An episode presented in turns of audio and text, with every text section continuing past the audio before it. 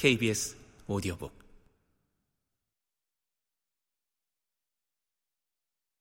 그래서 두 사람은 잉글랜드로 건너와서 그녀를 찾았습니다. 둘 중 한 명이 그녀와 결혼을 할 생각이었죠. 나머지 한 명도 몫을 나눠 갖기로 하고 말입니다. 무슨 이유에선지 우둘리가 남편으로 선택되었습니다. 그건 왜죠? 항해 중에 그녀를 걸고 카드를 쳤습니다. 그가 이겼어요. 그랬군요. 당신은 그녀를 고용했고 저 우둘리는 구애를 하려고 했군.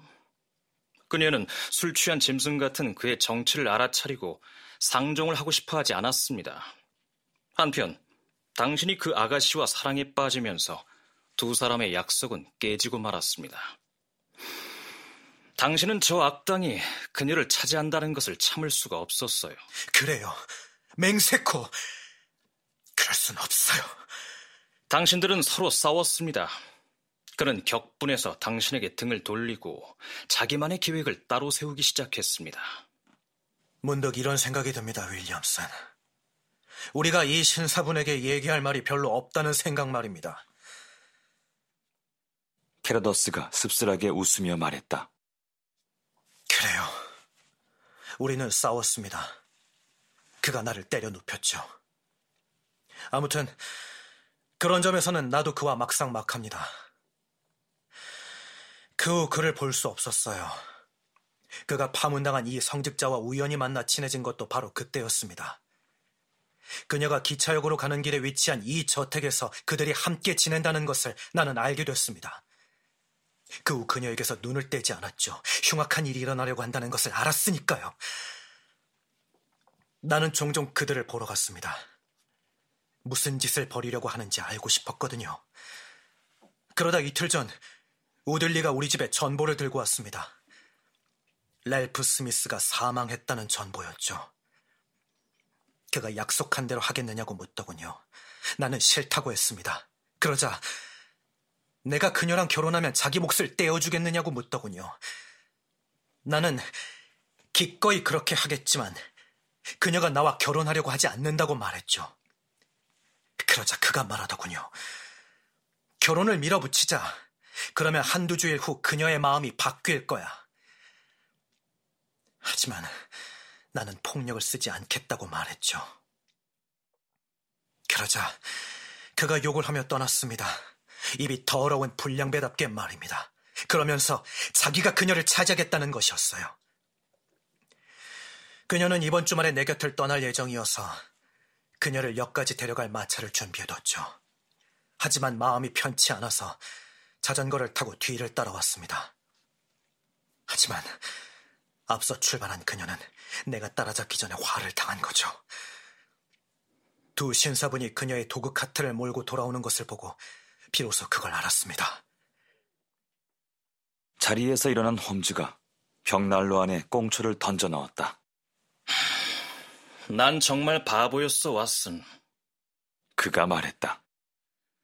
자전거를 탄 사람이 나무 사이에서 넥타이를 바로잡는 듯한 모습을 보았다고 자네가 일러주었을 때 그것만으로도 사태를 간파했어야 하는데 하지만 우린 자축을 해도 되겠어. 어느 면에서는 아주 독특하고 이상한 이번 사건을 아무튼 해결했으니 말이야. 시골 경찰 세 명이 현관 앞에 도착한 소리가 들리는군. 마부 청년이 경찰과 보조를 맞추어 걸을 수 있다니 다행이야. 그 청년도 흥미로운 신랑도 오늘 오전의 모험으로 큰 상처를 입지는 않은 모양이야. 왓슨, 의사인 자네가 스미스 양에게 가서 충분히 회복이 되었다면 그녀의 어머니 댁까지 우리가 데려다 주겠다고 말 좀 해줘. 그녀가 아직 차도를 보이지 않으면 미들랜드의 젊은 전기 기사에게 우리가 전보를 치려고 한다는 암시라도 주면 아마 벌떡 일어설 거야.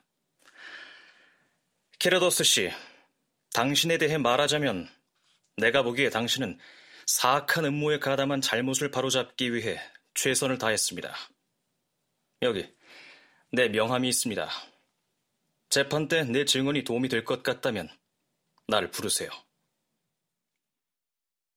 독자께서도 아마 눈치를 챘겠지만 우리가 어지러울 정도로 쉴 새 없이 활동을 하다 보니 나로서는 이야기를 세련되게 다듬어 놓을 여유가 없었다.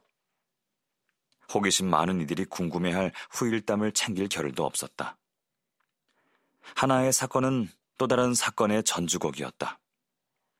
일단 위기를 넘긴 후에는 배우들이 저마다 우리의 바쁜 생활에서 영원히 사라졌다. 하지만 이번 사건을 다룬 내 원고의 끝에는 짧은 후일담이 적혀 있다.